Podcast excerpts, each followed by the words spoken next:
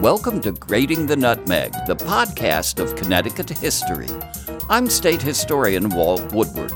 Mohegan medicine woman and tribal historian Melissa Tantaquidgeon Zobel is a literary polymath award winning playwright, Emmy winning screenwriter, novelist, poet, and now a radio dramatist. She and her equally accomplished daughter, Madeline Sayet, director of Yale University's Indigenous Performing Arts program, have created for Hartford's Heartbeat Ensemble Up and Down the River, a radio drama of five short plays that provide a unique and important window into key moments in Mohegan history and culture. The drama is currently streaming for free at the website heartbeatensemble.org. Join me for a virtual meetup with Zobel where we talk about this remarkable production. For nearly 20 years now, Hartford's Heartbeat Ensemble has been creating provocative theater that speaks powerfully across different generations, races, populations, and interest groups to help Connecticut communities reach beyond traditional barriers of race, gender, class, and geography.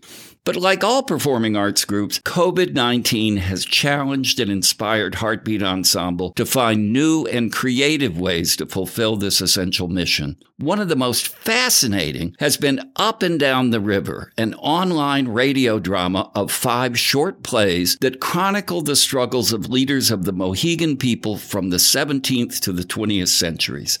With us today on Grating the Nutmeg is Melissa Tantaquidgeon Zobel, Mohegan tribal historian and medicine woman who co-authored the plays with Madeline Sayet, director of the Yale University Indigenous Performing Arts Program, who also performed in the productions. Melissa, thanks for joining us today on Grating the Nutmeg. It's great to see you. Those of us who have the pleasure to know you, and I've known Melissa for a while, if you've known her for any amount of time, you can vouch for her boundless energy and inexhaustible creativity.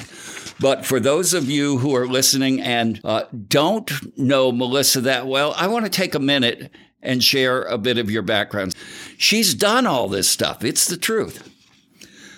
Melissa Tantaquidgeon Zobel grew up in Mohegan, Connecticut, where she was trained in tribal oral tradition, traditional life ways, and spiritual beliefs by her great aunt and great uncle, medicine woman Gladys Tantaquidgeon and Chief Harold Tantaquidgeon. From a young age, she gave tours at the family's Tantaquidgeon Museum, now owned and operated by the Mohegan tribe. Melissa earned a BSFS in History Diplomacy from Georgetown University, an MA in History from the University of Connecticut, and an MFA, wow, from Fairfield University uh, in Creative Writing. As a young adult, she worked as a Mohegan Federal Recognition Coordinator, researching and organizing her tribe's successful bid for federal acknowledgement. She was appointed tribal historian in 1991 and medicine woman in 2008. This year, she was a finalist in Eugene O'Neill Theater's National Playwrights Conference for her play Flying Bird's Diary. That play was also a selection for the Oklahoma Indigenous Theater's 2020 New Native Play Festival, a finalist for Storyline's Vitruvian Award, and a winner in the New York Screenplay Contest stage play category. She's also written for film, receiving an Emmy for her work on the movie The Mark of Uncas, as well as numerous screenwriting awards. Tana Tantaquidgeon Zobel's books include the biography Medicine Trail, The Life and Lessons of Gladys Tantaquidgeon, University of Arizona Press 2000, and The Mystery Wabanaki Blues, published by the Poison Pen Press in 2015. Her goal is to share the enduring traditions, humor, challenges, joys, and spirit of historic and contemporary native New England. And Melissa, when do you sleep? I could ask you the same question, Walt. That's an amazing list of accomplishments. And what's really true is that there's as much left off of that list as there was on it. What a force of nature. So tell us, what brought you to this project? Well, uh, as you know, and, and, first of all, just let me just greet everyone. Uh, in Mohegan, Aquay and Cha, the native language of Connecticut. And uh, I'm really feel that we all have been doing a lot of soul searching, of course, um, doing during this time that we've been at home, a lot of us, and some of us not so much at home. And uh, so Madeline Sayet, who's who's my daughter, uh, she doesn't usually have a lot of time to spend with me collaborating. She's usually traveling all over the world, uh, doing her theatrical engagements as a director and, and an actor and, and so on. But she was on and off at home, and uh, because much of much of her directing work was done on Zoom uh, during the pandemic. And so uh, what happened was uh, Heartbeat Ensemble approached us about this notion of commissioning us to do these plays in Mohegan, and and neither of us had ever done radio plays so that's a little terrifying you know at one level. But at the same time we thought what a wonderful opportunity to allow folks to use their imagination because i'm one of those one of those real radio play lovers you know i i love nothing more than to listen to radio plays on public radio. I think they're just so engaging. Uh, you and me. It's true. Yeah. So that's that's kind of how it all happened but uh, Godfrey Simmons who is in charge of uh, what what we worked on there and in charge of the programs at heartbeat he was so supportive and so helpful. And um, when we asked him for input, he was, you know, really, really good at critiquing and saying, yes, this part, um, no, that part's okay, you know, or, or not so okay. And and so I, I felt he was just a delight to work with. And I can't say enough good about Heartbeat Ensemble. So how did you arrive at the five stories that you're telling? Because as someone who has studied Mohegan history in the context of Connecticut history, they just seem spot on perfect to kind of tell a narrative of tribal history from the 17th century up to the present. But you could have had so many. So, how did you pick these particular instances? Sort of like you, you kind of wonder if the ancestors had something to do with that. Well, I've been, yeah, we'll talk about that later. Well, it's hard. I mean, there are iconic figures in Mohegan history that we kind of felt we needed to include, but there are many iconic figures we didn't include. I mean, we we didn't include Fidelia Fielding, we didn't include Emma Baker, um, you know, we, oh, but we did include Sachem Uncas, who is a foundational character and, of course, well known in literary circles. So, yes, we had to include Sachem Uncas, and we also felt what a good place to begin. We could have begun earlier. We thought of that. We could have begun with a pre colonial character. But what we really wanted to chart uh, in this particular series of plays was a circular struggle uh, that began with a lot of challenges in the 1600s, but that has brought the tribe to a place of wholeness and certainly not perfection or perfect wholeness but but has brought us to a place in the 21st century where many of the things that were lost are either being repaired or have been repaired and and that i think was the that was the motivation of you know we're not that imaginative. Natives think in circles i guess. So so would you would you like to kind of stop at each story and talk about them a little bit yes. and do an overview? So this first story i i think the way you conceptualized it is absolutely brilliant and and I feel in some ways like I know Uncas pretty well because I studied him through English eyes through one of his great adversaries. who was John Winthrop Jr., the founder of New London. And he and Uncas had a respectful disagreement that lasted 20 or 30 or 40 years. And my conclusion about Uncas, when I studied all of these 17th century people, and, and it's still something I feel very strongly about him, is that he was the best politician of anyone in 17th century southern New England. He knew exactly how to push everybody's buttons and when to stop. He knew exactly how to defend his interests right up to the limit. But that's not the story that you are telling. And it's and what I love about this is that the story opens up and he's being carried to the top of a hill. What's happening in this story? Well, I was told it comes from actually a, a bit of oral tradition that I was told as a child that Uncas on Thames Hospital, when it was a hospital, was was named for the fact that when Uncas was an elder man, he asked to be carried to the banks of the Thames to watch the comings and goings so he could help his people and keep an eye on things and he could be useful.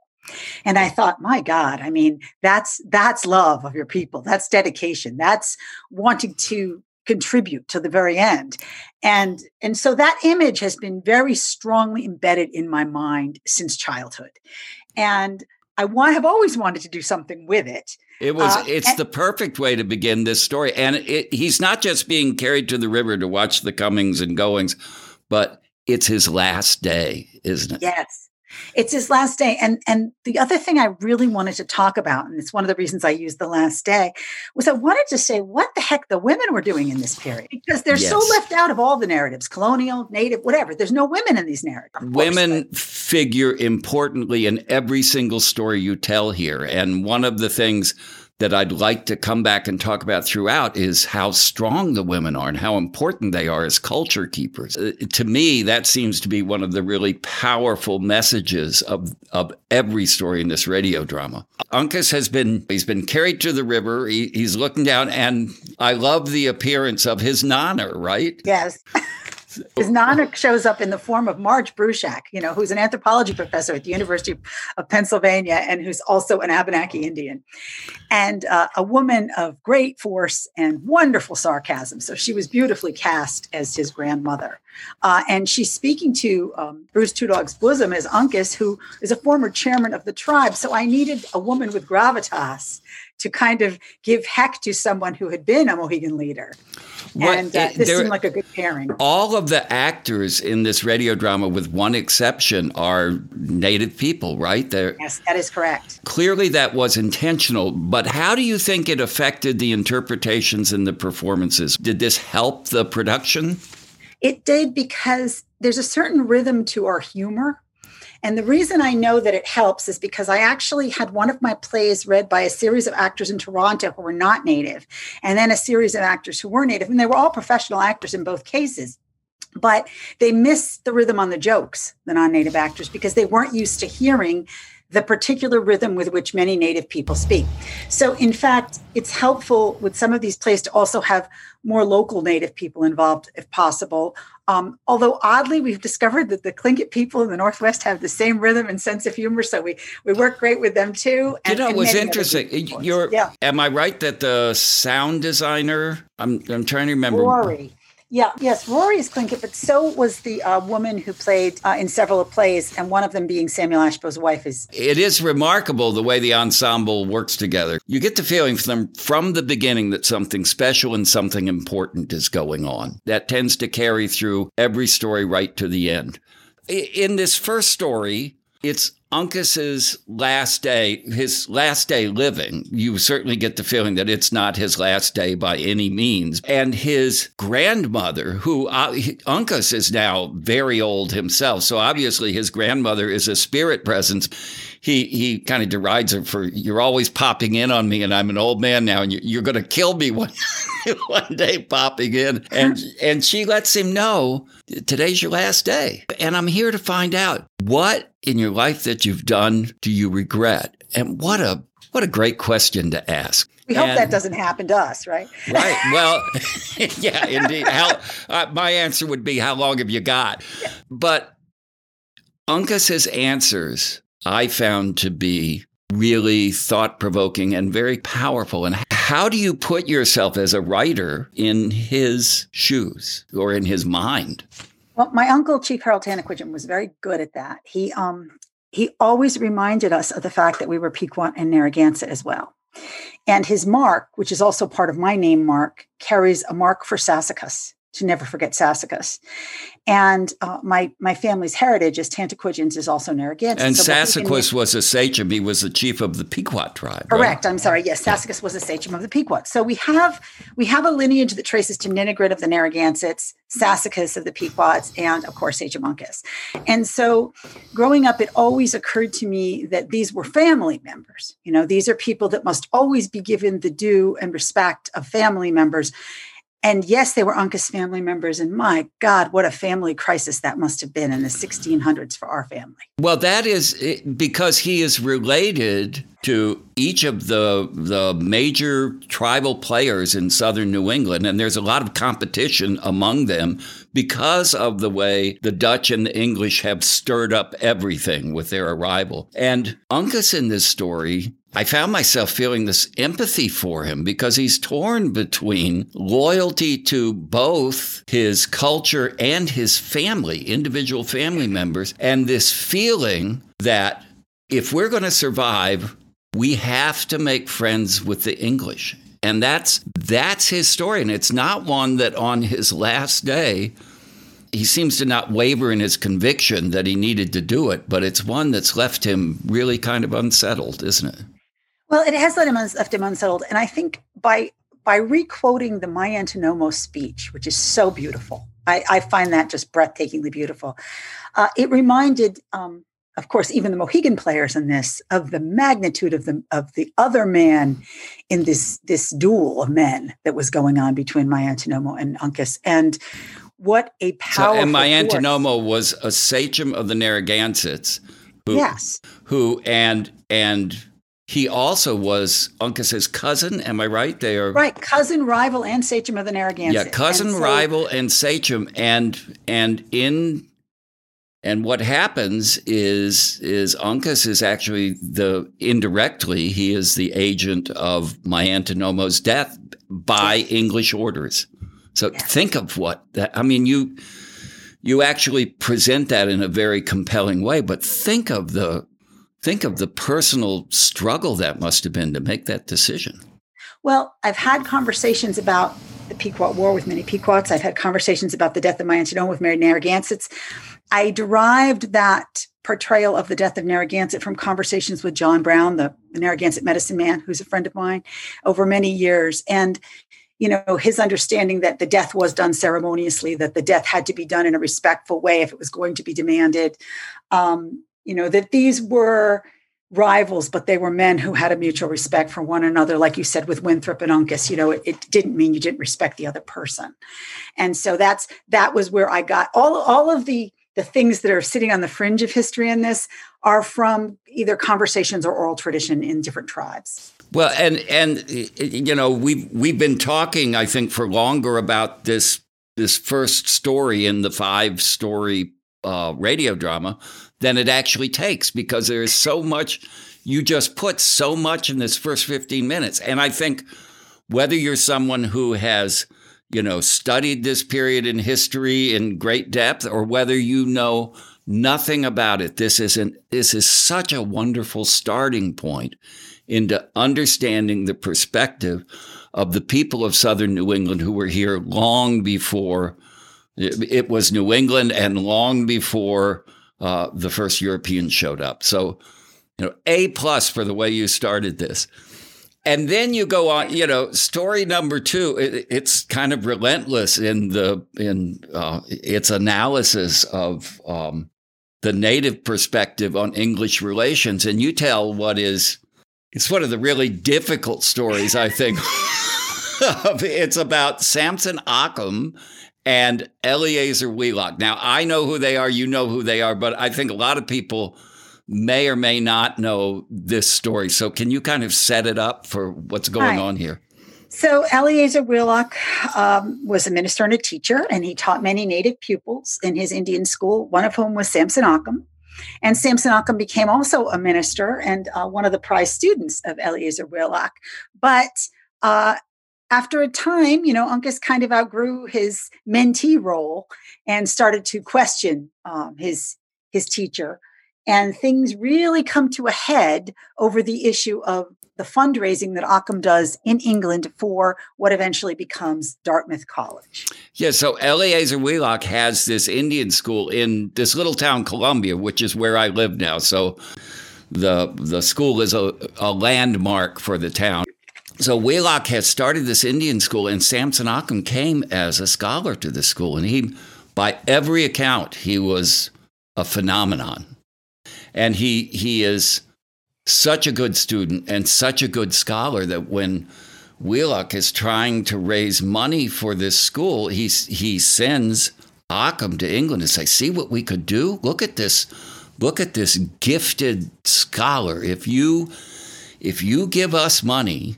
We can expand this school and we can create more wonderful Sam, you know, a world of Samson Occoms, right? And Occom goes and for I think it's over a year he is in he is in England.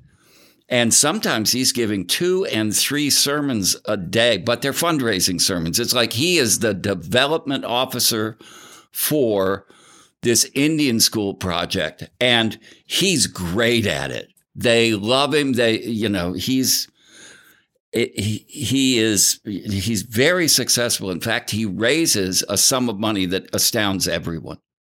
Right, and that is kind of iffy. I said twelve thousand. Sometimes they say ten thousand. So the amount just means millions of dollars in today's terms. That's the yeah. I have I have read twelve thousand pounds as the mm-hmm. figure, but it's so hard to translate monetary figures from the the 18th century into today. But it is you know it's more money than you ever want to see. It's it's a um, it's a lot of money.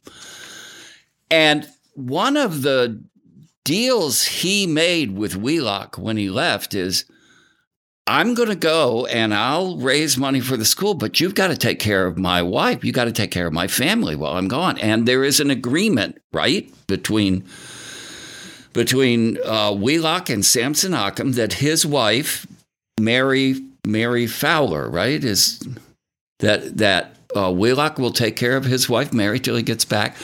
Your story opens up with Samson Occom coming in the door. He's home and he's like, "Hi, Mary." what? I I'm home and wow, what a trip I had. So how's he greeted? Yeah, she's not so happy. She tries, she does a lot of what Uncas' grandmother does. She's the Indian woman who tells him, that's nice. Meanwhile, we're all starving to death. And, you know, you, you're such a big man. Look what you've done for your family. Nothing. Did you not receive my letters? What do you mean? Of course I did. I have been here trying to feed and clothe our children without means. I wrote to you that we were hungry over and over again, but perhaps you did not hear your family's pleas while you were off gallivanting around England, forgetting who you are. Reverend Wheelock promised to take care of you. Did he now? Well, as is the case with most white men, he lied. He's a good man. He wouldn't. Have you forgotten yourself completely? I... You even sound like them. Well, I don't look like them, and I'm not them.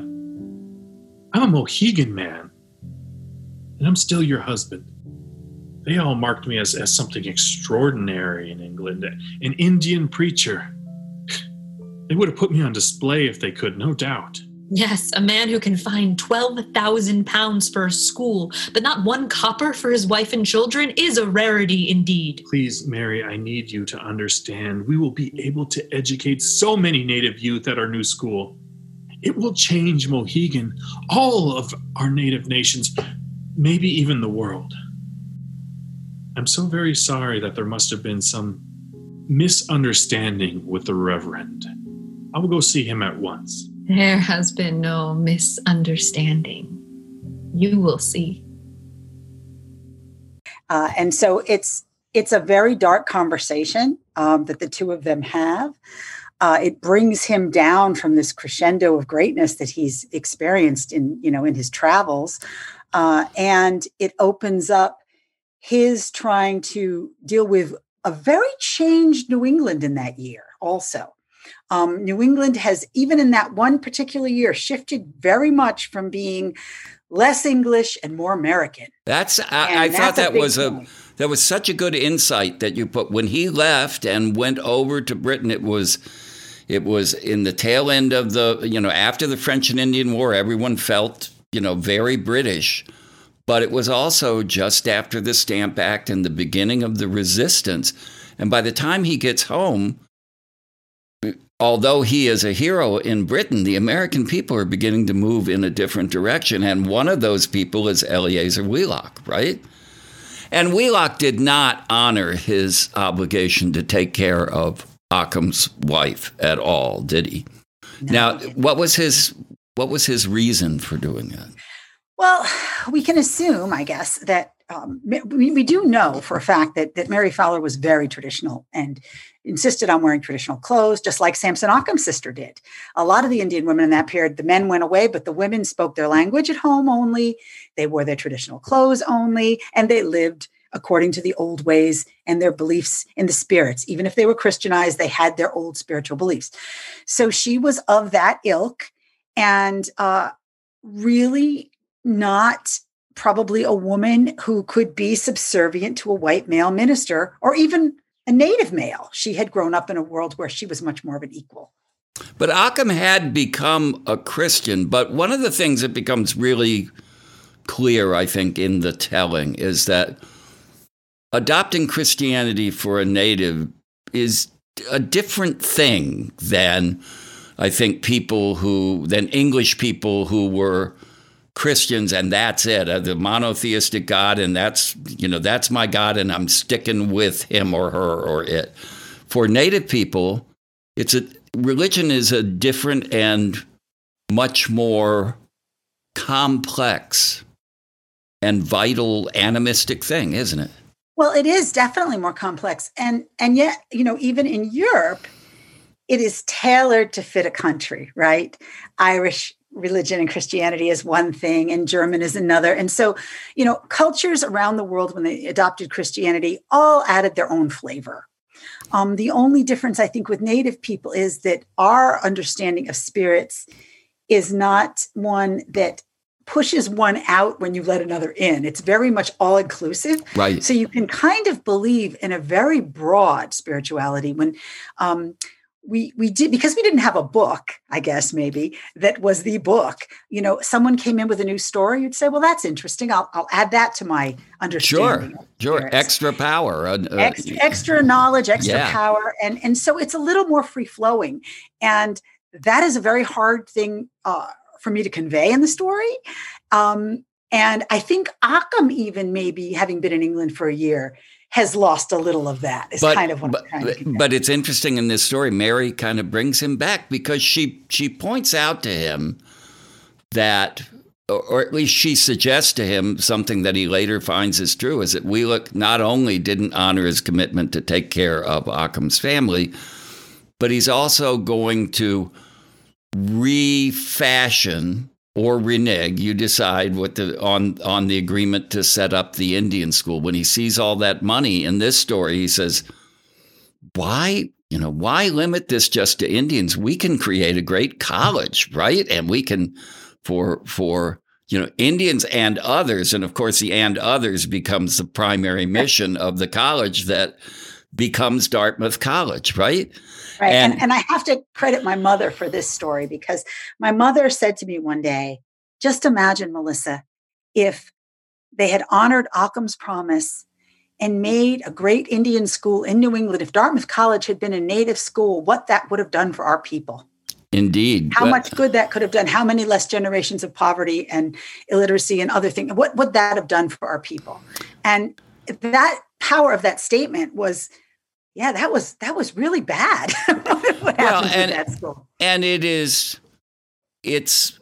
Uh, uh, I have a little trouble with this because I know the story, so I'm I'm as you tell it. I'm also I'm very aware of what the future is going to be. Occom is really disillusioned yes. when he finds out that Wheelock had that both of the things he counted on Wheelock for, he's not going to come through with what he does is says, okay, you know, I can't, I can't trust the English or the Americans, whatever they're going to be. I can't trust these people. But I have this new religion and I have my old religion. So I think I'm going to pack them all up and go with my people to another place. And off he goes. And, and that really was the story of the rest of his life. He, he, Samson Occom moved to, uh, Brothertown, a, a, place in New York, actually, outside of what is now Utica, and then the the group that went with him then later went out to Wisconsin, right? The Brothertown, and they are going to. The, the, actually, what I love about this story, as I understand it, is they are going to actually practice Christianity the way it ought to be, and not the way the English do it, right? That is definitely one interpretation. yeah, well, there you go. And, but anyway, the the this is another it's another one of those wonderful stories when you see it through the vision that you present it when you see it through your eye when you see it through their eyes as interpreted by you and madeline it's a completely different perspective than i've seen from all of the histories of dartmouth and the histories of wheelock. It's it's a fabulous story. And and you then go to the third story. So we go from this this disappointing story just before the American Revolution to the to another story of a minister and a kind of disgruntled wife who has an absolutely perfect reason to be so, right? Samuel Ashpo and his wife, he's a minister and he they have three children who die in the American Revolution. It's interesting, you know, our, our wonderful archivist emeritus, Faith Davison, had done a lot of research, um, may she rest in peace, on uh, Samuel Ashpo. And it was such a remarkable story. You know, it had kind of been forgotten in the annals of Mohegan history by many of our members that, or perhaps never mentioned at the time, that the first native soldier, not the first native, because Crispus Attucks was the first native to die in the Revolution, but the first native soldier to die in the Revolution was a Mohegan at Bunker Hill or Breeds Hill. And so when this story started to really be fleshed out and we, we saw the details and we saw not only did he die but you know his brothers died and and you know his mother um, had had her land taken from her because their tribe had to sell off its land because um, it was wanted by the local colonists, the Wangunk land. And so I'm thinking of this woman who the only story we had about her was that she got mad one day, had too much to drink, and threw a rock at her husband. And I thought, hmm, what was she mad about? Yeah. And then, then I looked at the times and I looked at her world and I thought, wow he's lucky she didn't kill him because it was a yeah. terrible story.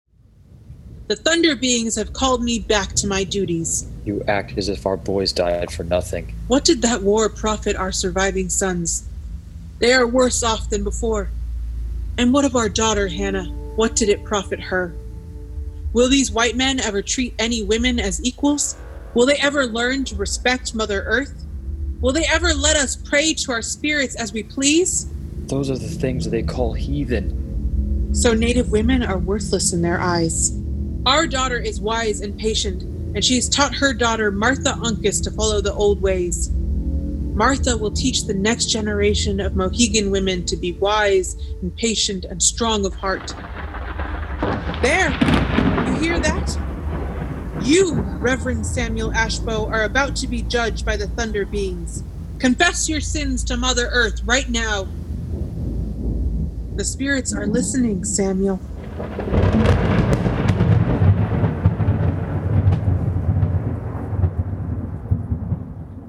And you know, she um she was bereft. Everything had been taken from her, her children, her land. I wanted to try and understand what was the spiritual component because in the story that was handed down to us something very strange happens in the sky when she does this there's this tremendous storm and a christian minister named finley wrote up the account and said it was the hand of god to strike down this woman and i thought or Yeah. uh, Or- but on the other hand, on the other hand, um, we believe in thunder beings as being one of the animate weather forms. And so thunder is a spirit that is, I don't want to say a deity because that translates so poorly, but but a spirit that has a living animacy and life like a being. It's not just uh, some some things like snow, not maybe so much, but thunder is considered to be alive. And so what what was the thunder upset about? And so this is this one more than all the others is more of a reimagining of a traditional story um, and and less uh, utilization perhaps of the historical record and more a decolonization or a deconstruction of an oral tradition well, as you tell that story, it, it, Samuel seems to be more than any of your other characters in some ways the one who has most adopted kind of English culture. He's very much into uh, a kind of male centric dominance. He, you know, he says, You should listen to me because I'm the man. She's like, What? What, what is the matter with you? And he, you know, he he tells her that she she should be grateful that her children are gone because they're with God now. And uh, he, in many ways, adopts a very Euro Anglo Anglo Christian view of the world. And one of the things that comes out here is uh, differing views of gender roles and relations between the the you know the European society and native society. And I think that was something you intentional intended to bring out in these stories, right? yes So yes, I wanted people to see how much Native women lost between 1600 and really the present um, in terms of their world, which was a little more balanced um, in terms of gender roles, and and and that this was this is a loss that not many people think of. You know that Native women, on top of everything else, had lost their status. well, they, and you know, it was like a handmaid's tale for us this Right. period. Well, You they- know, we're but- going back. But the women, eh, I I mean, I may be wrong and correct me if this wasn't the intention, but my impression of the women in these stories is they may not be powerful, but they're very strong. They're, they're, they have strong characters. They, they are deeply committed to and embedded in the traditional culture and the traditional ways, and they're not going to give them up. That it, They are the land, they are Mother Earth, they're connected to it all, and they feel it very deeply. Um, and and so you know the loss of a son or the loss of um, the loss of the land they're, they're virtually the same thing. They're all part of um, what what it is that's part of them. Uh, So, so the loss you're talking about is really this ultimate trajectory of dispossession. As you are dispossessed of the land, you're also dispossessed of all these other forms of power that are traditional and, and part of you. The there is an effort at resistance to that in the fourth story that I think is just wonderful. It's titled Eagle Feather. And you know, why don't you tell us about this story? I really like this, and you can you can explain why the eagle feather is the So, yes, the Mohegan How you got to the Church title. uh, is one of my favorite stories. This is about the Mohegan Church, and um, actually, one of our tribal members, uh, Madeline Hutchins, uh, who's a divinity student at Yale, she's playing Sarah Huntington, which is just wonderful, and uh, it's it's really an important story because it deals with something very few people know, which is that during Indian removal, people in Connecticut uh, were of a very different mind than people in the South. And Connecticut deserves some credit for being very much against Indian removal and seeing that this was an, a hellacious attempt at theft. And, you know, regardless of whether, you know, someone liked Indians or not, it, this, this, what was going on in Cherokee country was inexcusable. Many of the people who were removed were Christians, first of all. So they couldn't say they weren't civilized and Christianized. They Right. were christians even. They had, they were, in fact, many of them were the five civilized tribes. That's what they were called, right? And so there was this just pure rapacious land theft that was going on. And some of the Connecticut delegation just said, no, we do not support this. We're against it. They very much didn't like Jackson. In the newspapers at that time, there's a lot of really snarky uh, behavior going on around um, attitudes towards the Jacksonians. And so I, I wondered, you know, how does this all play out? And of course, Sarah Huntington kept journals, and she was uh, a Mohegan missionary. I'm, I'm sorry, she was a Norwich missionary to the Mohegans, and her um, her cousin was a very famous local politician. Um, and so he really uh, was able to assist her in helping the Mohegans to not fall into this Indian removal movement. Uh, but not only did he assist the Mohegans, he was speaking for a lot more than just the Mohegans. And uh, I, I want to learn more about this because uh, I feel that the Huntingtons are interesting people, and maybe you know you have more on this. But uh, Sarah Huntington is at this point in the story a kid. She's in her early 20s. She's just a kid. She decides she's going to call her because of the senator. She's going to call the Secretary of War. she, she's she a kid it with connections. with connections. Okay, Yeah. she's she's a rich lady with Yeah, connections yeah. too, but she's also just uh, fearless and dauntless She is. uh, in her support. She is, and so she she comes up with this. Well, she she pushes for this plan, right? I've got a strategy that is going to just remove you from being removed. And what is it? She says we're going to build a church. Oh, then they think, wow, you know, Samson Occom couldn't get a church.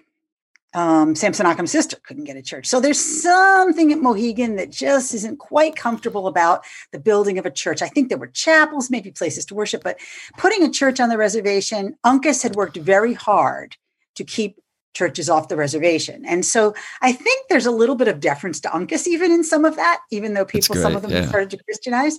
So I probably should have mentioned that more, but that's part of what's going on. And yet, uh, when faced with the when faced with the choice of do we do we just let let ourselves be removed or do we build a church they build a church but just just like many things they come up with a caveat that's right it's a it's sarah in the story sarah is the one that is pushing them to build the church as a symbol to the rest of the world that these are people that they're just like us you shouldn't remove these people. And and it's a real struggle this debate. And and interestingly it's a struggle among women who are talking about whether they're going to do this in the story. It's not it's not a decision that's being made by men it's a decision by mohegan women it's like are we going to accept this church on our land and they go back to sarah and say eh, we yeah. it, it, given the situation it makes sense to us only on one condition. And what's the condition? Right. So well, two maybe two conditions. There are two conditions. Yeah. One, one, the one condition is that there be an eagle feather that hangs above the cross, because nothing can be more. Oh, that's right. There are. I'm sorry. There are two conditions. That's the first condition, and then the second condition is that the church can never be taken from the tribe. That it's in the deed. That as long as there is one Mohegan living, that the land there will belong to the Mohegan tribe. So, um, so the spiritual caveat is that the eagle feather will still be in a place of protection. The eagle feather the, is at the highest point of the church, right? The highest point in the church, right? That will be that will always protect the church. That's that's the spiritual caveat. And the political caveat is that this land somehow you can't say now it's our church and therefore it's not your land, which I think yeah. was a, a reasonable concern um, if it had been run, if it's run by outsiders. It actually, I think it's a, it's a, it is a, it was a brilliant and very thoughtful move because in many, in many uh, faith traditions, it's the, it's the, it's the uh, church institutional structure that owns the actual church. So if the Mohegans are no longer practicing, it reverts back to the diocese or to the Senate or whatever. And this literally took that off the table before the first nail was pounded. That exactly, yeah, exactly. And and it's on sacred Mohegan land, and and it's on a place that had been sacred, but interestingly enough, had already been a little bit desecrated you know in terms of by by missionaries who didn't like some of the traditional stories about that piece of land. For instance Mauship's rocks right next to the church. Mauship is a traditional giant. The missionaries called it the devil's rock. So we already knew there was going to be trouble if if that wasn't in mohegan hands yeah. Well it's a it is a wonderful story and it it brings that story of, of Indian removal, which seems to be a Southern story. It gives it a place right in the heart of New England, right in the heart of our region, which is, I think that's a service to everybody. And then there's your last story that, you know, that must have been an immensely personal story to write. And I, I, I don't even want to try to tell it. I just want to say it begins with a fire, right? So, so why don't you tell us what this story is? So, in obviously in in theater and screenplays and books, you're always thinking scene, right? What is a scene that you you find compelling? And when I was working on Gladys's biography, the scene that I found most compelling was when she told the scene, a story about her house burning down, and she said that Harold Tantaquidgeon and her brother had to grab the hose from the firemen and that they didn't have enough to save the house and the lodge. And so Harold wet down the museum, Tantaquidgeon Museum, Tantaquidgeon Lodge, and all the trees, and the house burned. And I remember thinking, wow, just wow. That had to be, and, and her telling it was it was a very powerful telling. Um, but in terms of actions that we take that express our moral value. I couldn't think of a better example. Right. Do you save do you save the house, which is the place where you grew up, the place where you live, or do you save the lodge? And I love the way there's two things that you do in this story that I've been thinking about ever since I listened to it. One is the the distinction that Harold makes. I'm not sure that Gladys goes along with it, but this distinction between a lodge and a museum, and also this idea that if you're going to preserve your family history, it's not in the house, it's in the lodge. So maybe you could Right. So a lodge, of course, a lodge is a poor translation of what it is really in a native culture, but it's the closest thing we can come up with in that it is supposed to feel warm and familial and inviting and a place where you gather in a positive way to commune.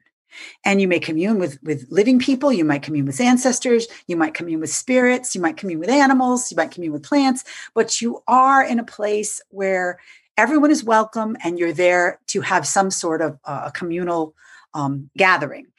And so it's it's very different than i mean just imagine if we had instead of the british museum we had the british lodge and the smithsonian lodge. I mean they don't really give you that vibe but they but that would be a different kind of a place. Well one of the points that harold makes repeatedly and it was just fascinating to me is that the things that people in a museum would call artifacts he is treating as if they are relatives, that they are that that that the artifacts of people and other times are living, you know, that they're in I guess you would say imbued with the spirit of the people who had the, I don't I don't know they how are. to define it. No, they are. They are imbued with spirit and they are alive. And I can attest to the fact that they are alive because I have experienced heartbeats among objects. I have ah. experienced the living life and spirit of many of these items. Um, some who took on life when they were returned, say, to a tribe that they were kept for for safekeeping.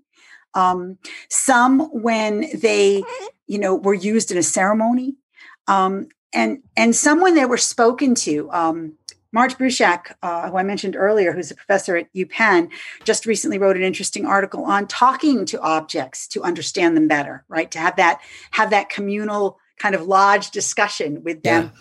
And it, and if a community does that, sometimes they remember more about it. They they pull out thoughts, they pull out ideas. And so, um, yes, everything at the museum was a relative, is a relative, and must be cared for. And that's why the whole notion of relatives going to other institutions or being sold or being stolen is so horrifying for Native people because not only are objects relatives, interestingly enough, your language is considered your eldest elder. So, so you have this pantheon of, of, of family, I guess, um, and spirits that is connected in a way that I was trying to show is very different from the mainstream.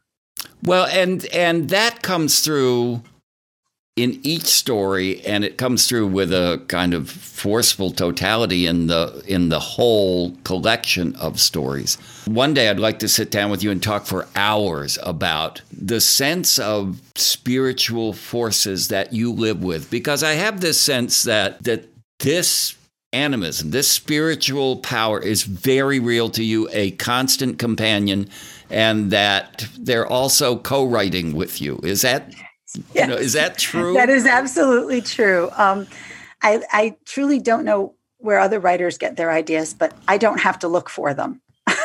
that's all I can say. That, that's a, it's a wonderful thing. So, so the the radio drama is online at Heartbeat Ensemble's website from now till the end of December. And yes, but I am hoping it's going to have a much longer life than that because this is a kind of revelatory experience that I think anyone I know can benefit from spending the hour, the, the hour and a half, and really immersing themselves in these dramas that you have put together. Is there a plan moving forward to keep this um, available? Madeline, Madeline Sayet and I worked on these together, and Madeline's my daughter. And right for now, you can you can have them, you know, at your at your beck and call till the end of the year through Heartbeat Ensemble online, uh, and they're free. Uh, but we want to continue to use them as an educational piece, and a Heartbeat has, has agreed to that.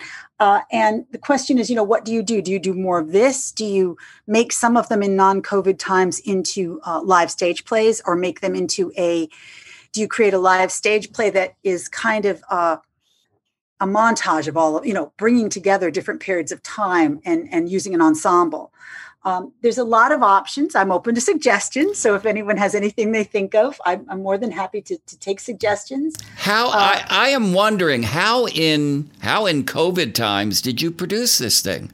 This is a, yeah.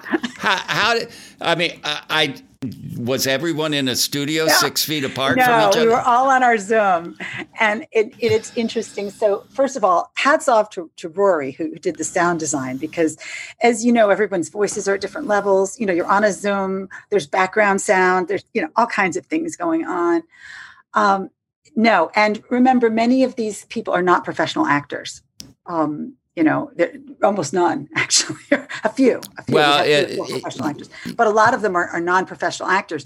Uh, and there was a reason for that. What we really wanted was to also have the actors, and this is something my daughter Madeline believes in, and so I'm sort of stealing this from her. But um, she has her actors in dialogue with a piece, Yeah. um, so that it works and feels right. And if there are places that are that are rough, that that they work them out together. And that's what we did. So, you know, if there are places where the, the line didn't sound right or it needed to be changed, we we had feedback. And, you know, we had wonderful feedback. Um, Miles Rowe, who's a Shinnecock man, um, his family knew a lot about Samson Occom, and his mother had been very involved in, in preserving La Occom's legacy. And this was so exciting for us because it meant that we had this wonderful give and take and discussion.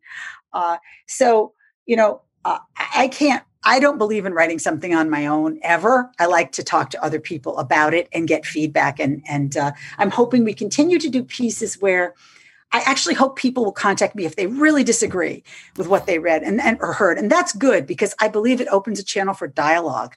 And that's what I'm hoping these pieces do. So how did the the actors who who were native people but not professional actors, many of them, how how did the experience of doing this? Did you get a read from them about you know, did did it have an Yeah. impact on them? It well, it did. So um, one of them's my son, David Uncas Sayet. He's an attorney in Hartford, and I pulled him into it. So uh, he enjoyed it. Uh, he's done, a, you know, all of my kids have done some acting, but um, of course, um, Madeline Hutchins, whom I mentioned, uh, has acted, but she's not a professional actor. Bruce Two Dogs Bozsum, he's had been on, you know, uh, back of house TV show, things like that, but he's not really a professional actor. So we had a lot of folks who, uh, you know, don't do this for a living, but uh, are very deeply committed to their Mohegan culture and heritage. And that was important because the other thing I asked, because I had multiple tribes in the room, was I, I didn't want to do something that was inappropriate towards another tribe or another group of people. Uh, and I wanted to make sure that everybody was comfortable with what they were hearing. Yeah. You know, that this that this rang true to folks and places where it didn't, we would we step back and reconsidered. Um, you know, we had a lot of great suggestions. We hadn't mentioned the fact that Occom was on Abenaki stolen land. Marge reminded me, and I said, "Thank you. Let's make sure that's mentioned." Uh, you know, things like that. So uh, it was it was a lot of fun. Uh, I think it's the best way to teach kids history. I've decided. I think you know, it's get a, them in a room and have them make a play. listening to it is a wonderful way to learn history. I felt like in some ways I was I was re-experiencing many things I thought I knew in completely new and different ways, and that's what made it such a wonderful thing for me. How was writing for radio versus writing a play or writing for film? Was it different for you? Is it Ah, really hard. And the thing we realized is, you know, you you have to be a little more of an overactor because no one can see what you're doing. You know, you can't use your body at all. So yeah, there's no there's no body language. It's Right. all in the voice. Yeah. it's all in what you say and the Yeah. sounds you make and that was really hard uh, because i i never really thought that through so if it's a little rough in a lot of places that's why you know we we are learning now to be radio writers and uh, i feel a little more comfortable with it now that i did at the start because it it i don't think i fully understood that to begin with Is it a medium you would like to keep your hand in? I mean, you you do so many things from novels to films to plays.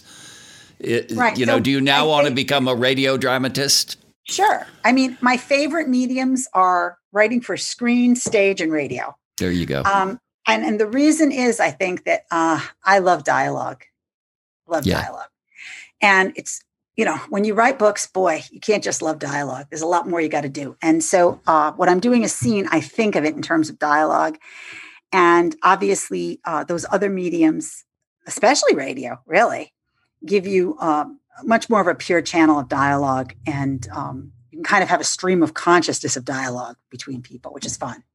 Melissa Tantaquidgeon Zobel, Up and Down the River. It's at Heartbeat Ensemble now through the end of December.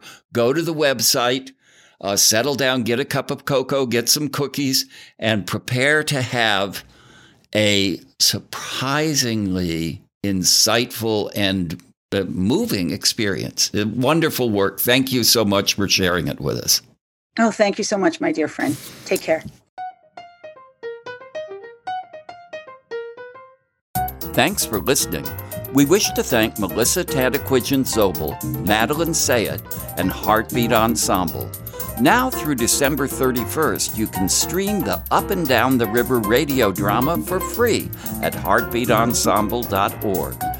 And to read more Connecticut history stories, subscribe to Connecticut Explored magazine at ctexplored.org. This is State Historian Walt Woodward hoping you'll join us next time for another episode of Grating the Nutmeg.